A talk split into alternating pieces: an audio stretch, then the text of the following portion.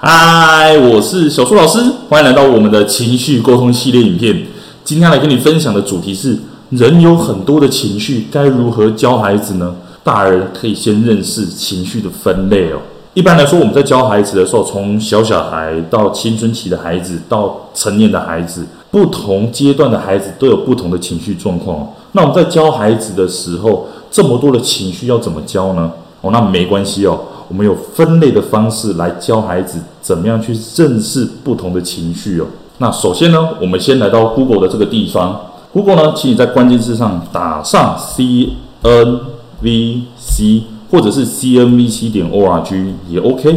那你会看到第一个，它就会显示说，哦，这个组织非暴力沟通这个组织他们的网站哦，它下面有一个叫做 Feelings Inventory，F E E L I N G S I N V E N T O R Y，这个你点进去之后呢，它就会里面有很多的情绪分类哦。那如果这边英文你看不太懂的话啊，没关系，你再按右键直接翻译成中文，然后繁体的就好了。所以你会发现到说，哦，原来情绪可以做这样简单的分类。当孩子 excited 就是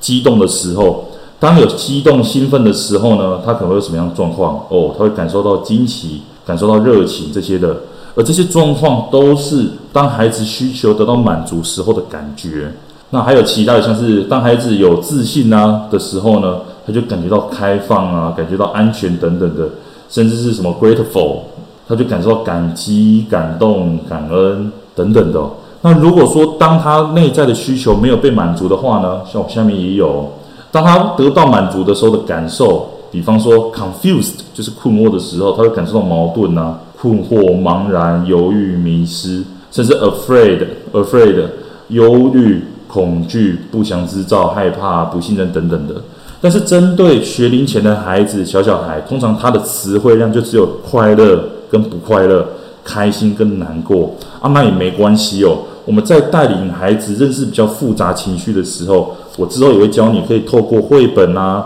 透过一些游戏，让孩子渐渐的去了解到一些比较复杂的情绪，像是苦恼啊、焦虑啊，这些到底要怎么带孩子认识哦？好，那今天分享就到这里，请大家赶快到这个网站来看一下这些不同的情绪分类吧。我们下节课再见喽，拜拜。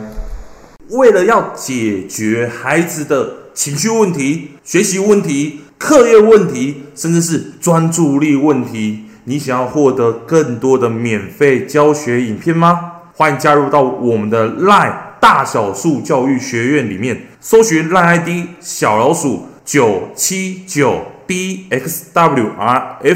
我们会给你更多详细的影片内容。加入后。点选我们的课程资讯，还会给你完整的购课链接，让你完整的解决孩子的学习状况哦。那现在购买我们的课程，我们还赠送专属小树老师的私赖群组，让你有任何的问题都可以在里面问到宝、问到爽，而且还不限时间哦。那我们就课堂上见吧。